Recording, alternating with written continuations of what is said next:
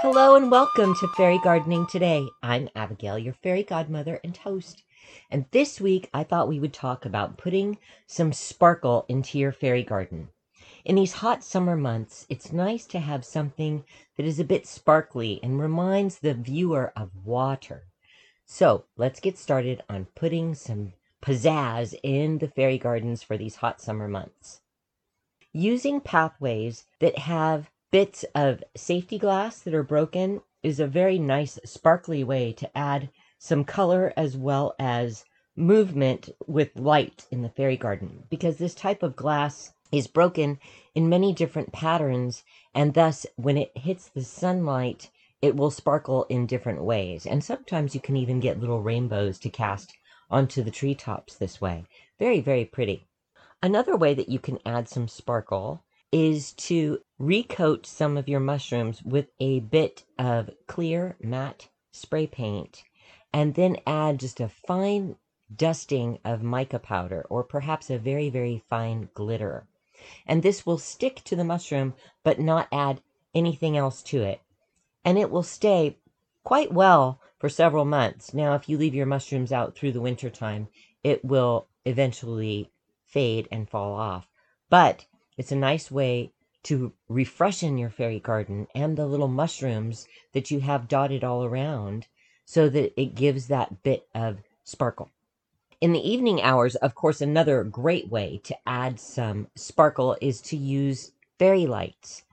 Some of these fairy lights, for me anyway, are almost too bright, but they are wonderful to use because they're battery operated. They have very small little lights that are about the size of a pea. And in this way, they match with the surroundings, and it's not like one big light like a Christmas light would be in your fairy garden. And they oftentimes come in colors.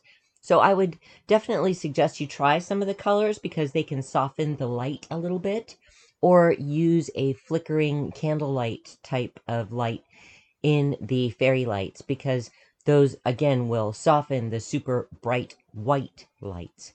But if you have some bright white lights and you really love those, you can also add some little tiny miniatures along the light wire.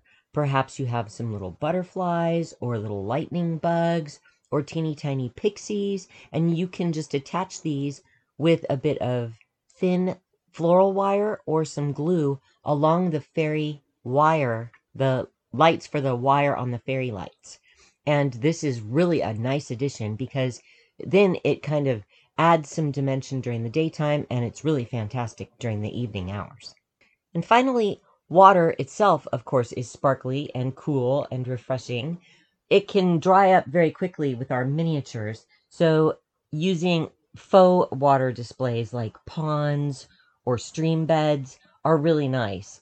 Now you can get as simple as just some blue glass and put that in like a river type pattern, or you can actually get or make yourself some clay and resin pieces that look like water.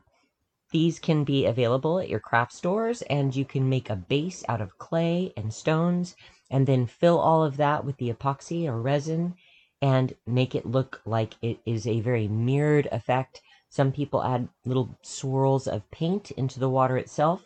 And there's even a product called uh, Just Like Water or uh, Make Your Own Water, something like that. It's in the craft stores in with the epoxies, and you'll see that there. It's a little bit pricey, but if you want to try making your own, that's really a fun way to do it.